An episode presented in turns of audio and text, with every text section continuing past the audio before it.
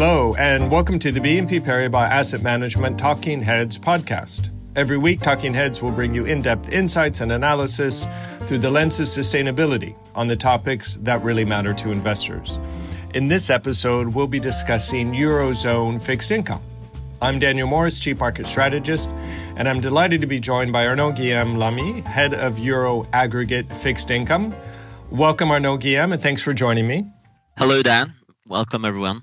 Arnaud Guillaume, we think about you know, really what an incredible year it's been. Uh, and I guess in, in the broad scheme of things, we could say that perhaps this is just the transition from this 50 year bull market in fixed income that we've had to something rather different.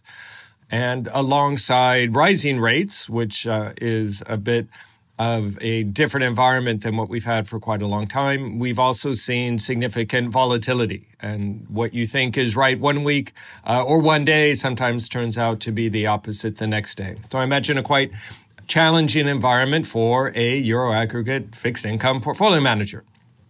So let's start then with the increase in rates that we've seen. Uh, we've had an unprecedented sell off in fixed income markets this year. That said, the worst does seem to be behind us. We now have bond and money market funds with positive yields, uh, which is, of course, quite a good thing. The ECB's raised its deposit rate from negative 0.5 to 1.5% in the last four months. And another rise to at least 2% in December is priced in by the markets we're at the point actually where markets are starting to talk about central bank pivoting. What does pivoting mean to you, Arnaud Guillaume, and what do you think the likelihood is that it'll happen? Well, indeed, Daniel, you're absolutely right. The central bank pivot theme is now central for the market. However, if by pivot one means that central banks are close to switch out of hiking rates into cutting rates, we're definitely still a long way from that. Central banks will keep on hiking. And we do expect the ECB and the Fed to hike by 75 basis points again in December. So you say you still anticipate both the Fed and the ECB hiking 75 bips. Do you say that now, even after this surprisingly uh, lower than expected inflation print we just had? Yeah, yeah, yeah. We, we, we still expect the, the ECB and the Fed to hike by 75 bips in, in December. However, it's fair to say that we might have passed the peak in terms of hawkishness if I may say so. Indeed, we've seen three central banks surprising to the downside on the rate hikes recently. The Bank of Canada raised rates by 50 bips, while the market was expecting 75 basis points. The Royal Bank of Australia and Norges Bank hiked by 25 basis points versus 50 basis points expectations. So, so of course, Canada, Australia, and Norway have a quicker pass through of the interest rate rise to the economy due to their real estate markets, but it's a bit the canary in the coal mine. And so, as I've said, we expect 75 bips increase in interest rate in December for both the Fed and the ECB. But while the risks were previously to the upside, the risks are now tilted to the downside. If they don't do 75 basis points, the alternative scenario is for 50 basis points, not for 100 basis points, unlike in the previous meetings. And the other point for this switch and the fact that we're past the peak of hawkishness in is what we had in the speeches and comments of the ECB and the Fed. So in their speeches, the Fed and the ECB have kept a strong stance regarding the fight against inflation. However, in the last ECB press conference, growth and risks of recession came back much more often than in previous ones. So the weight between data and forecast may be more balanced, while till recently the data print had a much bigger weight into the reaction function of the ECB. And on the other side of the pond, in the last FOMC statement, the Fed mentioned that it will take into account the cumulative tightening of monetary policy and the lags with which monetary policy affects economic activity and inflation. So it doesn't mean that the Fed has become dovish, but we can expect that the pace of hikes might slow down at the beginning of 2023. Most of the hikes have been made, and in fact, normalization of interest rates is done as well. when you look at five year, five year forward real yields, they're back to positive territory on both the euro side and the US side. Well, I think that's a very key point that you just raised about the, the Fed in particular being a bit more forward looking, whereas we've gotten the impression over the last uh, several months that they seem to be quite backward looking and concerns then that uh, they could hike too much if you're waiting for inflation to fall before you actually start uh, slowing down on the policy front. Back in the Eurozone, though, we think about, of course, not only the moves in government bond yields, bund yields, and so on. Uh, we also think about credit, and in particular, uh, there have been arguably bigger moves in investment grade credit uh, in the Eurozone than necessarily high yield. More broadly, which sectors of the Eurozone fixed income market do you see as the most attractive? Uh, and where should investors be looking to build positions?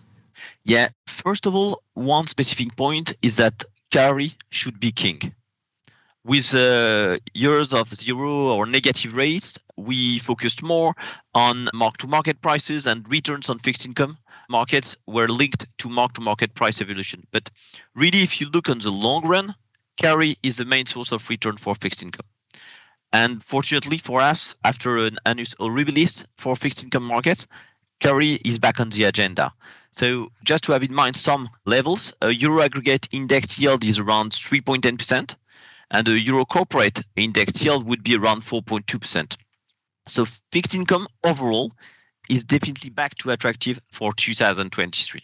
In terms of asset classes, it's interesting to look at the uh, swap rates. Indeed, swap rates prices a 3% peak rate for the ECB depo rate, uh, which is in line with our own forecast. And when I say swap rates, I talk about the uh, short-term uh, swap contracts when you exchange fixed rates again €STR, uh, so uh, money market rates.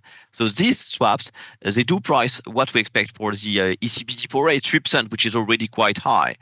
And what we like to favor is in our allocation are these bonds that would behave like the swap rates, for which the yield would be very close to these uh, rates uh, of the swaps. And the asset classes which is the most correlated to that is definitely covered bonds.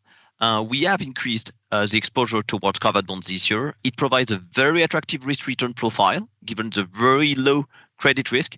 And so we believe that in 2023, we'll see these swap rates and the government bond rates from Germany tightening, so closer one to the other, which would mean that the covered bonds are definitely attractive.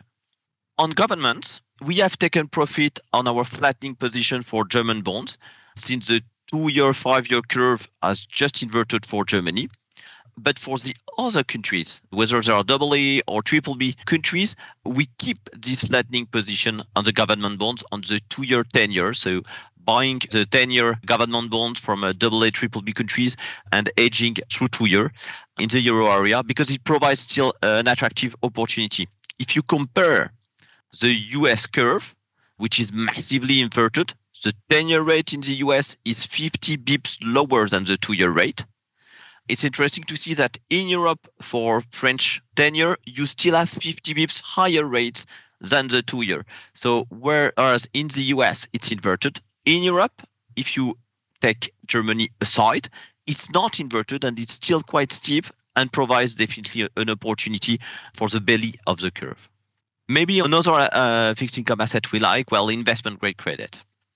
Investment grade credit is definitely cheap versus other asset classes, but also versus fundamentals. The net leverage remains very low, and a lot of corporates are full of cash. And in fact, they're so full of cash for some that they have even tendered some bonds, so buying back their own 2023, 2024 bonds in advance and buying at a pickup versus secondary market prices. So you see that there is definitely a very strong fundamentals for investment grade credit. You have to be careful on some sectors overall, but at the end of the day, the uh, fundamentals uh, of the investment grade corporates are very strong and you're very well priced in, even in case of recession, with the spread uh, you currently get. There's one point to monitor on the investment grade credit. It will be the prepayments of the TLTRO in November. So TLTRO, where the ECB lent some money to the banks. The ECB did make some changes to the TLTRO conditions, making them less favorable for the banks. And it might lead to strong redemptions, early redemptions of this TLTRO by the bank in November. If you have redemptions which are quite high, it would put a bit of pressure on primary market for banks for the start of the year. But so overall, very strong fundamentals on investment grade credit, very attractive valuations, and so uh, an asset class where we should build positions. Overall, for fixed income, what is sure is that uncertainties will remain very high and volatility, including intraday volatility, will remain very high. So it means that investors have to remain flexible. On one hand, then, you actually sound pretty positive on the outlook for fixed income markets, which I imagine is uh, a somewhat new sentiment after everything we've been through this year. Uh, nonetheless, we know the risks are still out there. So, in your opinion, then, what are the main underestimated risks for fixed income markets? Well, indeed, there's one risk which is not that much discussed by the markets, and that's the wage price spiral risk. There's a reason why it's not much discussed. It's because, for the time being, wages seem not to have reacted that much to inflation. If you look at negotiated wages, they remain pretty muted when comparing them to inflation with 2.4% as of end of June. However, these measures are lagging and outdated. So as I mentioned, the most recent data are as of June. And in the meantime, year-on-year inflation went up from 8.6% to 10.7% in October in Eurozone. In addition, we have had Germany massively increasing its minimum wage, as we discussed earlier during a podcast. Netherlands will increase the minimum wage by 10% in January. And you know that Belgium wages are indexed to inflation, and it will mainly apply at the beginning of next year. So given the time frame of this wage data in euro area, we've seen the Central Bank of Ireland recently publishing a research paper trying to estimate wages on a more timely way. Their economists have built a monthly wage growth tracker based on data from millions of online job postings in six Euro countries. And this wage growth tracker points to 5.2% increase. So it's much higher than the uh, 2.4% negotiated wages increase that we got in June. So, of course, it's based on job posting. So it's based on the flow, and one may not drop too quickly to the same conclusion to a broader scope of employment. However, it shows that investors should pay attention to wages and to leading indicators on wages.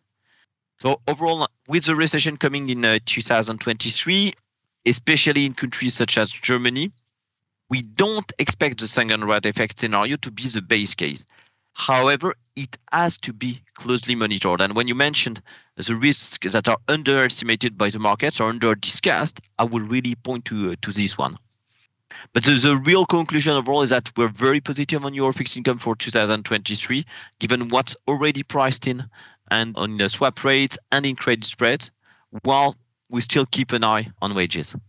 Thanks very much, Arnaud Guillaume. If I can summarize some of the key points, uh, you highlighted that you know, without question we've had a big adjustment in policy rates and in bond yields. But the good news is, from here, uh, the worst should be behind us. Right now, markets are forecasting a 3% peak uh, in policy rates in the Eurozone, which you think is a reasonable level. And what that means is that carry is king. And you're looking for opportunities to pick up carry as opposed to anticipating big changes in the yields themselves. In terms of your preferred asset classes, you like covered bonds, investment grade credit, uh, and broadly expect curves to flatten uh, in the Eurozone. There are risks, of course, and the key one you highlighted, and particularly important because perhaps the market isn't paying enough attention to it, is the risk of a wage price spiral, which, if it were to occur, would mean the ECB needs to hike rates yet further. Well, Arnaud Guillaume, thank you very much for joining me. Thank you, Dan. Always a pleasure to talk to you. That's it for this week's episode of Talking Heads. If you would like more information, please reach out to your BNP Paribas Asset Management contact or check out Viewpoint, our new website for investment insights at viewpoint.bnpparibas-am.com. If you like Talking Heads, leave us a positive review and a nice rating. We recommend subscribing to Talking Heads on your favorite podcast channel. You'll receive your podcast episodes every Monday afternoon. You've been listening to the BNP Paribas Asset Management Talking Heads podcast with me, Daniel Morris, and Arnaud Guillaume Lamy, head of Euro Aggregate Fixed Income. Please do join me next week. Until then, take care. This presentation includes a discussion on current market events and is not intended as investment advice or an offer of products or services by BNP Paribas Asset Management. Please keep in mind that the information and analysis in this presentation is only current as of the publication date.